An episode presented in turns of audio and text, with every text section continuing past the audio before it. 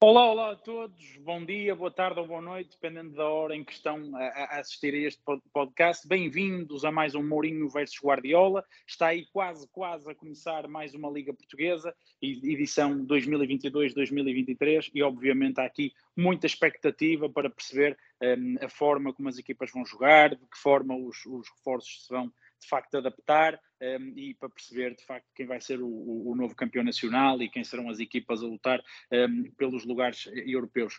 O meu nome é Diogo Soares Loureiro, tenho comigo o Francisco Silva e o Jorge Faria. Venham daí para mais um Mourinho versus Guardiola.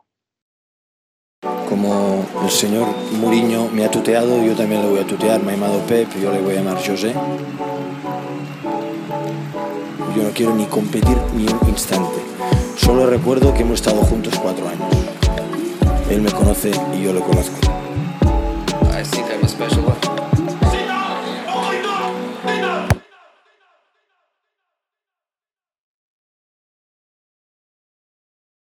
Ora, bem-vindos de volta. Olá, Francisco. Olá, Jorge. Sejam muito bem-vindos ao arranque da época 22-23 da Liga Portuguesa. Um, não houve grandes mexidas, digamos assim, do ponto de vista das equipas técnicas, mas ainda temos algumas, nomeadamente até um, nos três grandes, o, o, Benfica a mudar um, e também o Sporting Clube de Braga a, a, a mudar de, de técnico. Um, mas a verdade é que temos já aqui vários reforços, algumas mudanças de plantel, tanto de entradas como saídas, um, e portanto o nosso objetivo, um, até porque este podcast é acima de tudo para debatermos questões uh, táticas e para debatermos uh, filosofias e abordagens de, de jogo, eu propunha fazermos aqui uma antevisão um, primeiro dos três grandes e depois de, de, uma equipa que vocês queiram destacar relativamente àquilo que podem ser as alterações ou, as, ou a abordagem tática para, para, a próxima época.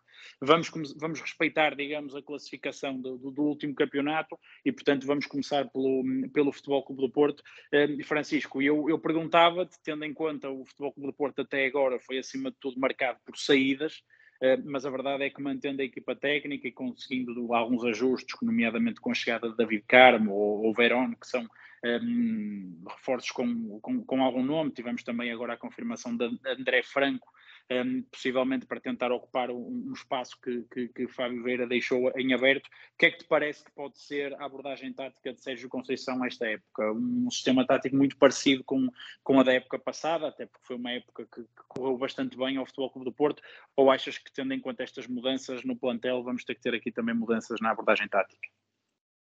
Em primeiro lugar, olá aos dois, olá a quem está a ouvir. Acho que o Porto vai se manter fiel a si mesmo com, eh, com a qualidade que tem apresentado nos últimos anos. Acho que a pedra basilar da equipa do Porto ficou, que é a Sérgio e, eh, e, já, já tem demonstrado que, mesmo sem tendo tanta qualidade, tem, tem conseguido resultados. E, eh, e acho que o Porto, o Porto é uma equipa adaptável, uma equipa sempre variável, e acho que, que vai se manter fiel a isso jogar em 4-4-2, em 4-3-3, em 4-1-2-1-2, como vimos na, na, na Supertaça, que até o Daniel Oda estreou-se a titular e, e, fez um bom jogo, fez um, um, bom jogo a jogar numa posição que, que não estamos a acostumados a, a vê-lo. O Porto também, nesta pré-época, resguardou-se um bocadinho e não, não se mostrou muito, quer aos adeptos, quer aos adversários, a nível de, de, jogos amigáveis, porque os jogos não foram transmitidos e não conseguimos ver o que é que, o que, é que a equipa planeou para, para esta pré-época. Apareceu de uma maneira um pouco diferente, com se calhar um PP a fazer do Otávio e, e o Daniel Loader mais, mais atrás do, dos dois avançados, o Evanilson e o Taremi, que continua, para mim, a ser a melhor, a melhor dupla de avançados do campeonato. E, eh, e acho que o Porto vai, vai ser muito isto durante a época, um Porto adaptável, que se calhar em casa para o campeonato a jogar mais em 4-4-2, que é quase um 4-2-4, se calhar até com o Otávio encaixar muito no, dentro e, e fazer dupla com o Uribe. Agora, a entrada do André Franco propicia muito uh, ao Porto jogar, se calhar, no, neste 4-1-2-1-2, com o Franco sendo o, o, homem atrás dos avançados, que é um jogador com as características até parecidas com, com o Fábio Vieira. Acho que, que, dentro, dentro dos jogadores argentinos que se falava, por exemplo, o, o Franco é um jogador mais parecido com o, com o Fábio e que pode trazer essa qualidade. Acho que também o Porto, o, no, o Sérgio Conceição já, já usou esse sistema e os três centrais podem ser uma opção para, para o Futebol do Porto, apesar, apesar de não ser uma, uma situação muito, muito usada pelo Sérgio, acho que, que tendo principalmente estar dois centrais pé esquerdo, o Margani e o, e o David Carmo, pode, pode propiciar aí ao, ao Porto a, a, jogar com três centrais. a nível do, do plantel, acho que continua a ser muito competitivo. Não, não tem reforços sonantes, mas, eh, mas acho que o, o David Carmo é, é claramente um, um, reforço de peso para o Porto, porque é um jogador que está, que está numa qualidade que o Porto precisava. Um central já com, com tarimba de Primeira Liga e, eh, e com muito potencial acima de tudo. O Verón, vamos ver o que é que vem aí. Falta muita adaptação ao futebol, ao futebol europeu, principalmente. Franco foi uma das revelações. E eh, eu acho que o Porto vai, vai se valer da sua qualidade, vai se valer da qualidade do seu treinador e do espírito de entreajuda, como, como sempre tem feito. Obrigado, Francisco. E Jorge, pergunto-te se, se, concordas com o Francisco e, e, a pergunta aqui fundamental, até porque o Francisco diz que acredita que eventualmente Otávio poderá um, fazer aquela posição de Vitinha. Quem é que tu achas que na realidade vai ser o substituto de Vitinha nesta época? Boa tarde, cumprimentar-te a ti e ao, e ao Francisco eu acho, sobretudo, que o principal reforço do Porto é a permanência de Sérgio Conceição. Acho que tem feito verdadeiros milagres neste, neste Porto, sobretudo olhando às condições financeiras que o clube tem tido nos últimos anos. Eh, a verdade é que tem conseguido sempre rentabilizar ativos e, e sobretudo, lutar, lutar por títulos. De resto, entendo que este campeonato vai ser extremamente interessante e vai ser uma luta a três até ao fim, acredito eu até com os clássicos e os derbys a assumirem um papel muito determinante uh, naquilo que poderão vir a ser as contas do campeonato. Quanto à pergunta que me fazes, eu acho que vai passar muito por, por Gruites e, e Uribe no meio campo, acredito eu. O Otávio a ser sempre aquele híbrido do lado direito, sendo que o Porto pode, obviamente, como dizia o Francisco Mudar, apresentou-se numa espécie de 4-4-2 de losango uh, na Supertaça, Uh, mas eu acredito que tendo todo o plantel disponível, um, acho que, que, vai manter a fórmula da temporada passada e acho que pode passar muito por, por PP uh, a fechar do lado esquerdo, uh, Evanilson e Taremi na frente, não parece que haverão alterações, só discordo do, do, Francisco, na medida em que não me parece que Marcando seja uma real opção para, para, para o futuro. Acho que, acho que David Carmo é claramente o grande reforço do Porto, uh, e será, acredito eu, titular a jogar ao lado de, de Pep, o internacional português. Muito bem, já percebi que da vossa parte, relativamente ao Futebol Clube do Porto, não estão à espera de, de, de alterações muito, muito substanciais, até porque o treinador se mantém e, e pelo que, que vimos, quer da pré-época, quer, quer, desta, quer desta supertaça, eh, dá de facto a sensação que o Futebol Clube do Porto, ainda que possa ter aqui algumas nuances, não, não vai alterar de forma profunda e por isso eu propunha eh, passarmos então para o Sporting, até porque o Sporting perde uh, Sarabia, perde Palhinha, há ainda aqui a incógnita relativamente se Mateus Nunes vai ou não, vai ou não continuar, e a mim parece-me de facto que um, essa continuidade ou não poderá ser essencial para aquilo que é a abordagem uh, do Sporting esta nova época. Jorge, mantinha-me contigo um, e perguntava-te se relativamente ao Sporting, se achas que um, Ruben Amorim vai manter o seu sistema, ainda que com algumas nuances, aqui eventualmente pode poder assumir um, uma posição mais central em alguns jogos. Um, o que é que tu achas? Achas que o sistema é para manter e achas que, por exemplo, o Paulinho uh, é para manter a titularidade ou achas que de facto há aqui algumas mudanças, principalmente no ataque uh, e mesmo no meio campo sem Mateus Nunes, que Ruben Amorim poderá ser obrigado a fazer?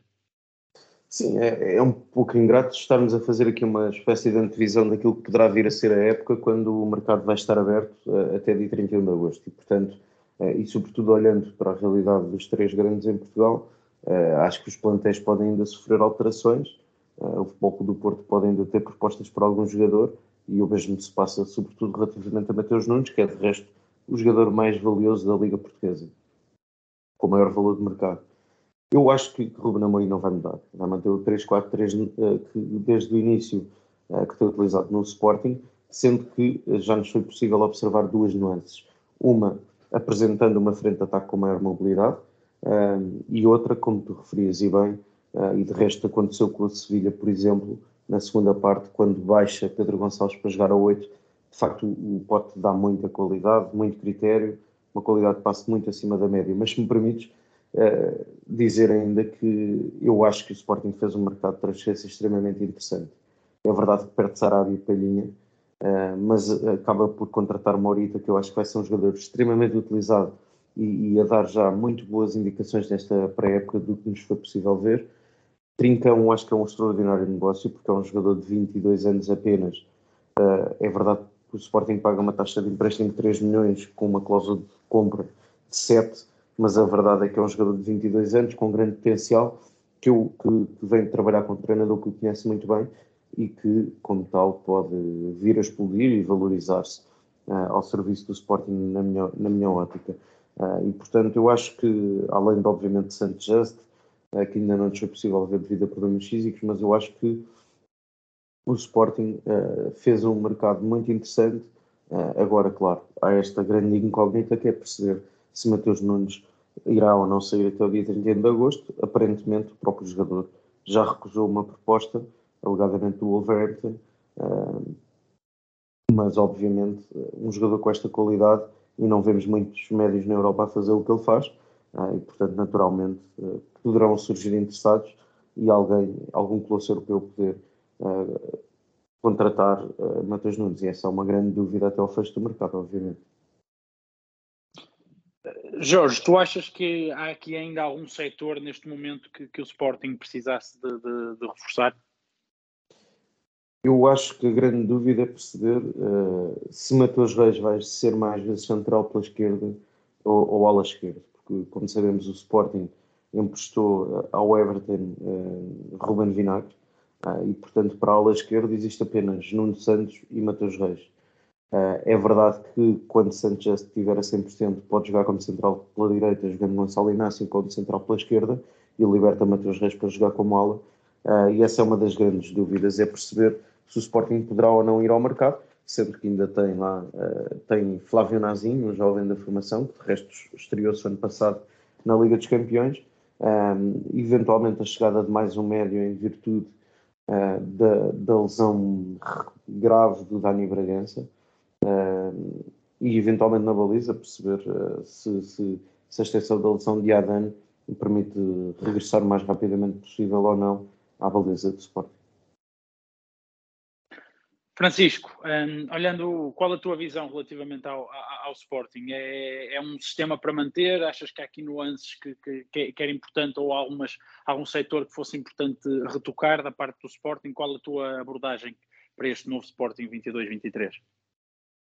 Acho que, que, não vai haver muitas alterações, como o Jorge disse. Acho que o 3-4-3 vai, vai ir para ficar e, e Ruben Amorim vai se manter fiel a si próprio, não vai, não vai alterar isso, talvez se calhar com algumas nuances para, para entrar às vezes se calhar num 3-5-2, se calhar o Paulinho e o, e o, e o Pote na frente, o Pote mais recuado, a vir pegar muito à beira dos médios, entre linhas, pá, é, é um jogador versátil que dá, que dá para fazer isso.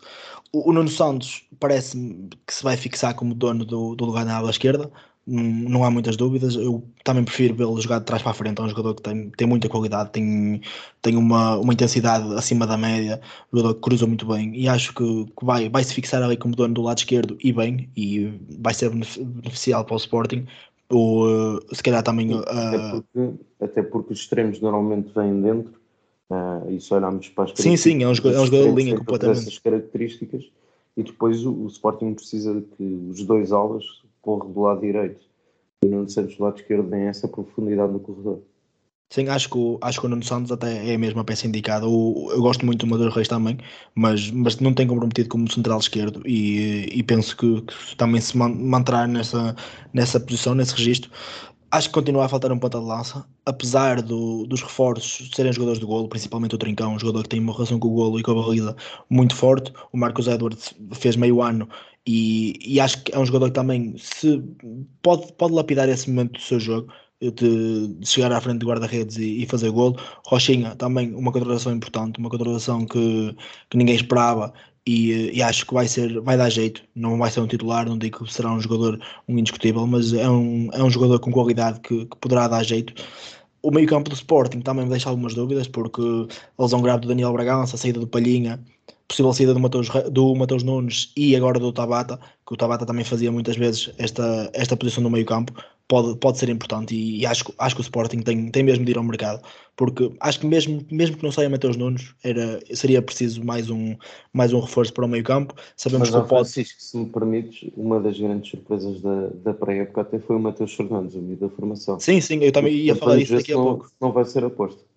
Sim, eu, o, o Mateus Fernandes até é um jogador que, que me parece, parece ser, ser parecido com o Mateus Nunes quando apareceu, com, com as características parecidas, se calhar melhor relação com bola, porque o, uh, o Matheus Fernandes acho que tem, que tem melhor relação com bola do que o Matheus Nunes quando apareceu. Agora o Matheus Nunes, claro que evoluiu muito e é um jogador que, por exemplo, a nível do último passe, a nível de, de passe longo, é um jogador que antes não fazia o que agora faz. E, uh, e o Matheus Fernandes pode, pode vir a ser um, uma, uma, uma espécie de, de Aiden Jim desta equipa do, desta equipa do Sporting, que tem, tem realmente problemas aqui no meio campo, por exemplo agora o Garte ainda está em dúvida para o, para o jogo, Daniel Bragança vai ser vai ser eh, vai desfalcar o Sporting quase no ano inteiro, se não, se não for o ano inteiro. E, e penso que o Pote não pode jogar em duas posições ao mesmo tempo por isso acho que, que, seria, preciso, seria preciso um médio com, com mais tarimba para, para jogar, principalmente na Champions. Agora, também passando para a baliza, o, o Frank Israel terá, terá agora teste de fogo até ao, até ao final do mês, porque, porque se não corresponder, quase certeza que o Sporting vai, vai investir no outro guarda-redes. António Adan é um jogador que tem 35 anos, um jogador que agora teve uma lesão que vai parar 6 a 8 semanas, penso eu, e, e é, é um jogador importante um guarda-redes com, com tarimba de, de Champions e já, já demonstrou o ano passado. E mesmo quando na época que o Sporting foi campeão foi um, um, um dos grandes, uma das grandes referências do Sporting. E, e Sadan não voltar nas melhores condições físicas, Frank Israel não corresponder, acho que é preciso claramente um guarda-redes. Sim, aqui claramente eu acho que a questão do, do, do guarda-redes no, no, Sporting poderá ser essencial, até porque Adam, eh, nestas últimas duas épocas, foi de facto um jogador importantíssimo para o Sporting. É um jogador com uma, com uma segurança incrível. Sim. Só para termos uma ideia, o Adam, em duas temporadas no Sporting, tem 36 jogos sem sofrer golos só no campeonato. É, são de facto números brutais. E depois é, é, a segurança que ele transmite, quer dizer, mesmo os golos que sofre são golos em que nada pode fazer e, e, e, e várias situações em que às vezes até os, os, os avançados aparecem completamente isolados. É, é de facto um, guarda-redes com muita qualidade e, aqui a única coisa que eu, que eu estranho foi se calhar ele não ter tido antes de chegar ao Sporting a carreira que, que, que se calhar merecia. Um, foi muitas vezes suplente em, em grandes equipas quando se de facto sempre teve esta qualidade, é de estranhar, porque é um guarda-redes que, na minha opinião, podia ser guarda-redes, eh, eu diria, quase de qualquer equipa um, europeia. Muito bem, uh, posto isto, eu propunha passarmos para o Benfica, até porque acredito que dos três é de facto aquele que mais assunto tem, não só porque foi aquele que mais mudanças no plantel teve, mas também porque há aqui uma mudança profunda a nível um, da equipa técnica. Uh, temos um treinador estrangeiro, um treinador com uma filosofia uh, bastante diferente dos treinadores anteriores e até daquilo que tem sido aposta a nível de, de, de equipa técnica por parte do Benfica e também a nível do plantel Uh, muitas alterações, aqui um fim de ciclo para jogadores como Pizzi, para André Almeida, um, também a saída de Darwin, um, também ainda aqui pendente a situação de, de, de, Gonçalo Ramos, perceber se o avançado vai ou não continuar, e, depois alguns reforços mais sonantes, como por exemplo o Enzo Fernandes ou David Neres. Um, Jorge, eu perguntava-te, antes de mais, como é que tu achas que, uh, taticamente, este Benfica pode encaixar por forma a colocar as suas melhores peças em campo um, e depois é, o que é que tu achas, o que é que tu perspectivas para este Benfica, tendo em conta o ataque ao mercado que foi feito? Sim, olha, antes de mais dizer uh, que, na minha opinião, contrataram um craque. Como sabes, eu sigo muito o futebol sul-americano uh, e eu acho que o Enzo, Enzo Fernandes é um grande reforço e, e, dificilmente estará no Benfica mais do que uma duas temporadas, porque ah, acho que o nível que apresenta com esta idade é de craque uh, e, portanto, acho que é um, foi um grande reforço. Também David Neres, uh, mas em circunstâncias diferentes. Já tinha estado no, no Ajax, no Shakhtar. A verdade é que estava há muito tempo sem competir. Tem talento, tem qualidades para ser internacional brasileiro. Mas eu, se, se, se me permites destacar, eu acho que o Enzo Fernandes foi a, a melhor contratação do, do, foi a melhor contratação por parte do, do Benfica esta temporada. Eu parece-me que irá encaixar mais vezes em 4-3-3 uh, eh, esta nova equipa de Roger Schmidt, que de resto frisar que é o único um, eh, treinador estrangeiro na Primeira Liga Portuguesa um, eh, e portanto uh, tem aqui também uma prova uh, uma prova interessante um, além disso há as dúvidas do mercado e as dúvidas também dependem muito daquilo que for entrado ou não na, na, na, na, fase de grupos da Liga dos Campeões. pode haver necessidade do Benfica ainda fazer mais um encaixe financeiro, sendo certo que já vendeu Darwin Nunes ao Liverpool, mas pode haver aqui necessidade de fazer mais um encaixe financeiro. E havendo essa necessidade, claramente uh, o, o, Gonçalo, até pelo momento de forma que atravessa, uh, é um jogador que poderá ter interessados uh, pela Europa do futebol e, como tal, poder, poder haver aí uma, uma proposta e uma eventual saída, como disse, até ao fecho do mercado, até dia 31 de agosto. e depois há uma grande dúvida, aproximando-se a recuperação de de Lucas Veríssimo, que me parece um dos melhores centrais do Benfica, uh, perceber uh, quem é que sai do 11 uh, ou se mexe na linha defensiva, Roger Schmidt, porque aparentemente gosta muito de Morato, Otamendi, uh, sendo um dos capitães da equipa, é um jogador também muito importante e, e tenho essa curiosidade de perceber até que ponto é que Lucas Veríssimo pode, estando recuperado, se pode entrar diretamente no 11. Francisco, hum, muitas incógnitas ainda neste Benfica, não é? Porque de facto, além de ainda haver aqui algumas nuances táticas que estão a ser treinadas, não, ainda não há certezas eh, se Vlaco Dimos irá continuar. Há de facto esta questão no, no, centro da defesa de perceber se vai jogar com dois ou com três. Um, e caso seja para jogar com, com dois centrais, quem é que salta, não é? Caso Lucas Veríssimo um, volte em boa forma. Um, há também a incógnita relativamente ao meio-campo, tem-se falado muito que em princípio será Florentino a, a, fazer dupla com Enzo, mas de facto ainda não é um, lugar absolutamente cimentado, até porque Weigl também ainda não saiu, e se ficar poderá ser um jogador também para disputar a posição. E depois também perceber se não, se não houver Gonçalo Ramos, porque se houver Gonçalo Ramos, acredito que o 4-3-3 será a melhor forma, até tendo em conta os extremos que o Benfica tem. Mas se não houver Gonçalo Ramos, poderá haver aqui alguma necessidade de, em alguns jogos, até eventualmente jogar com dois avançados. O que é que te parece todas estas indefinições e o que é que te parece que será? Acho, concordas com o, o, o Jorge quando diz que será, em princípio, o 4-3-3, de facto? Eu acho que o Roger Schmidt queria implementar o 4-2-3-1 que tinha, que tinha na Holanda. Mas neste momento falta, falta ali, ah, penso que um extremo, porque o, vi alguns jogos da pré-época, o Rafa jogou atrás do avançado e penso que essa era a posição que ele preconizava para o Rafa. E também é uma posição que eu gosto de ver o Rafa jogar ali a, atrás, do, atrás do avançado. Não é um 10, mas é, é um, um jogador que, que, se mexe bem, recebe bem entre linhas, é, é rápido, é forte 1 para 1 e penso que seria, que seria uma mais-valia. Já acho que penso que foi com Bruno Lage que chegou a jogar lá também e, e foi, é um jogador importantíssimo para, para a equipa do Benfica. Começando pela baliza, se calhar o Black Odimos não, não dá garantias para o, para o Benfica, como não deu na última época, e acho que é maior lacuna do plantel. O, acho que do, dos quatro guarda-redes. Eu aí discordo, Francisco, porque eu acho, eu acho que ele salvou tantas vezes o Benfica, mesmo nos momentos mais difíceis das últimas Mas, épocas. E, e, e, sinceramente, acho que se o Benfica quer um guarda-redes melhor ainda do que o Vlaco Dimos, vai ter que fazer um investimento enorme. Sim, eu, eu acho que eu gosto. O Vlaco Dimos é um bom guarda-redes, mas penso que é guarda-redes de equipa pequena. Já, já referi isso também em algumas lives no, do Bola na Rede. Acho que é um guarda-redes que é, é muito um shot, um shot stopper e, e numa equipa grande não, não pode ser um shot stopper. Ele tem que, tem que adiantar as coisas. E, por exemplo, as maiores lacunas dele é o jogo de pés e a, e a saída da baliza.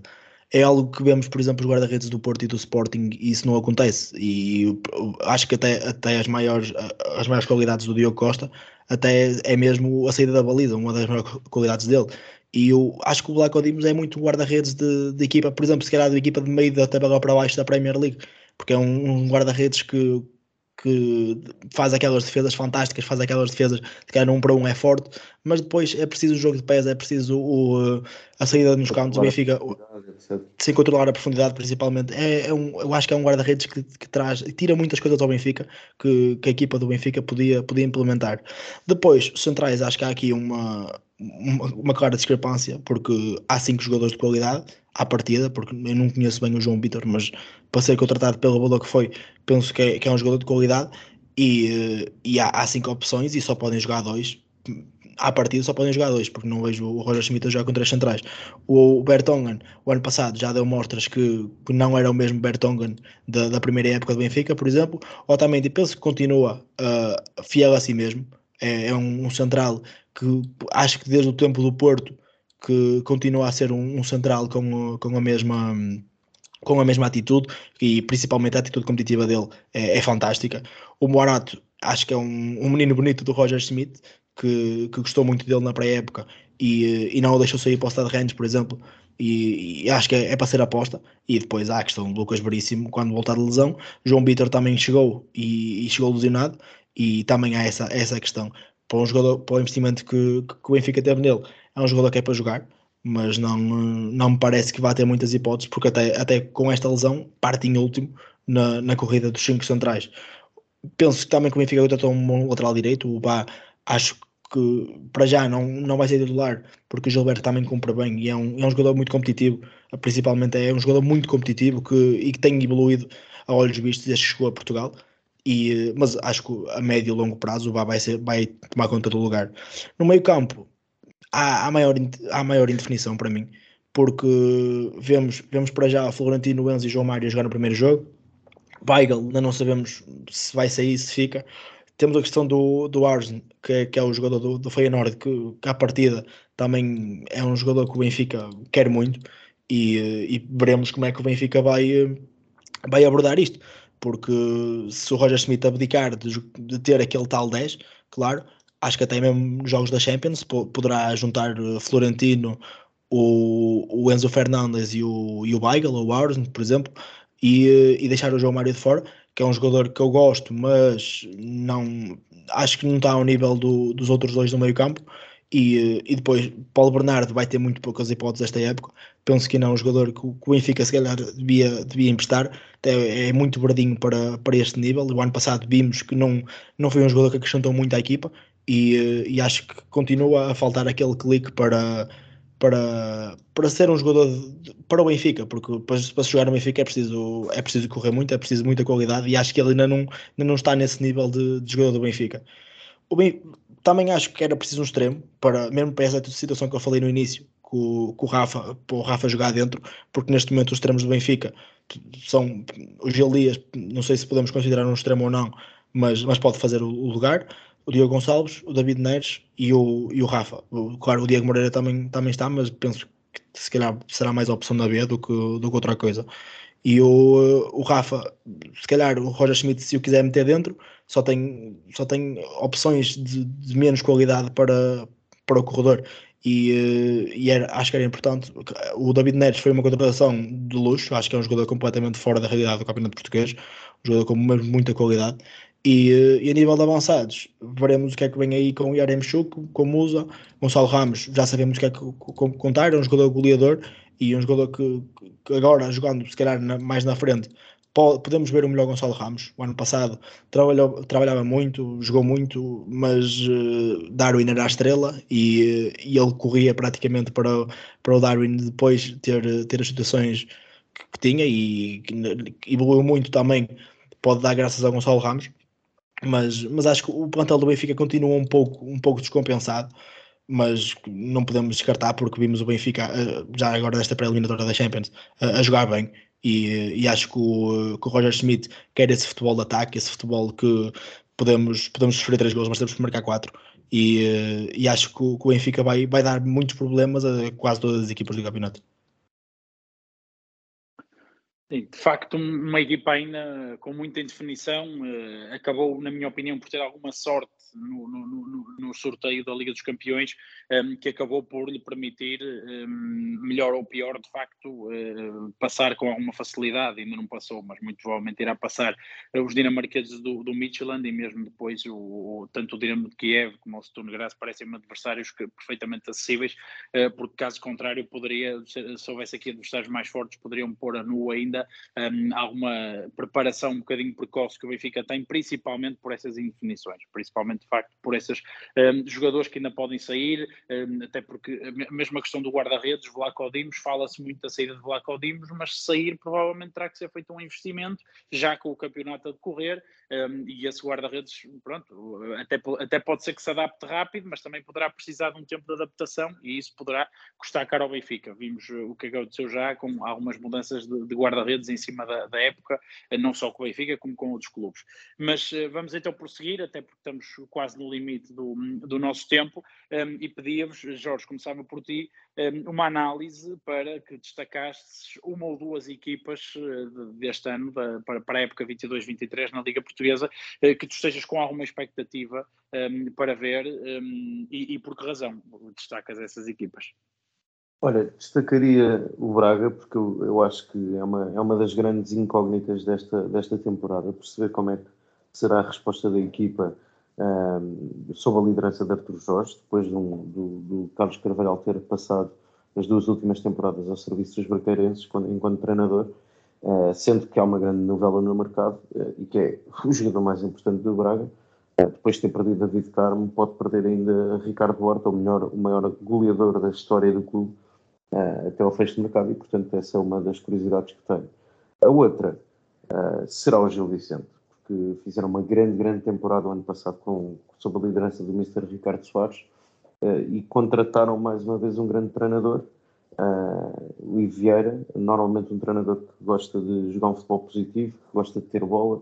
Uh, é certo que perderam muitos jogadores, nomeadamente Samuel Lino, que foi a principal figura da equipa, na minha opinião, e portanto alguma curiosidade também em perceber, eles que de resto um, estão a disputar, uh, estão a disputar uh, o playoff de acesso à, à, fase de grupos da Conference League e, portanto, uh, e para já empataram a primeira mão e, portanto, vão discutir na, na segunda mão em casa essa, esse, esse playoff. E, portanto, claramente uma equipa também a ter, a ter em atenção, sendo que há outras equipas que têm vindo a contratar jogadores de grande talento, com grande potencial, e que eu acho que vale a pena ter atenção, nomeadamente o Famalicão, a contratar jovens de grande qualidade uh, e jogadores muito jovens e também o Santa Clara. Eu subscrevo principalmente o Gil Vicente, além do, do técnico, que, que, é sempre um técnico que me enche as medidas, principalmente as equipes, nem sempre às vezes tem se calhar os resultados de acordo com o futebol que pratica, mas é normalmente um treinador que coloca as suas equipas de facto a jogar um, e porque acho que também eh, a nível de, de reforço de, de, jogadores foi, foi buscar alguns jogadores bastante interessantes. Francisco, um, para fecharmos isto, um, quais os teus destaques? De, que equipas é que tu estás especialmente interessado em, em ver? Os meus destaques também vou, vou escolher primeiro o Gil Vicente, acho que é uma equipa que, que, se reforçou muito bem. Perdeu, perdeu um dos melhores treinadores da liga, o Ricardo Soares. É um treinador que eu gosto muito, mas, mas foi buscar o Ibier, um treinador sempre, sempre com futebol ofensivo, tem personalidade e, e acho que foi um grande, uma grande aposta do, do Gil Vicente. A nível de jogadores, o Bozelli já, já deu o seu, o seu, a sua carta de, de boas-vindas no, no Gil Vicente com aquele grande golo na, na Letónia e, e acho que é um, um, grande reforço para, para a equipa do, um, do Gil. Pedro Tiba, uh, o, o Arai, que também jogou, jogou na, na Letónia, pareceu um bom jogador. O Carraça, um jogador com, com bastantes provas dadas. Kritiuk, acho, acho que, que, que, reforçou bem. Perdeu alguns jogadores importantes, mas, mas reforçou bem. E, e vai ser uma equipa a, a ter em conta para, para esta época. A outra equipa que eu escolhi foi o Marítimo.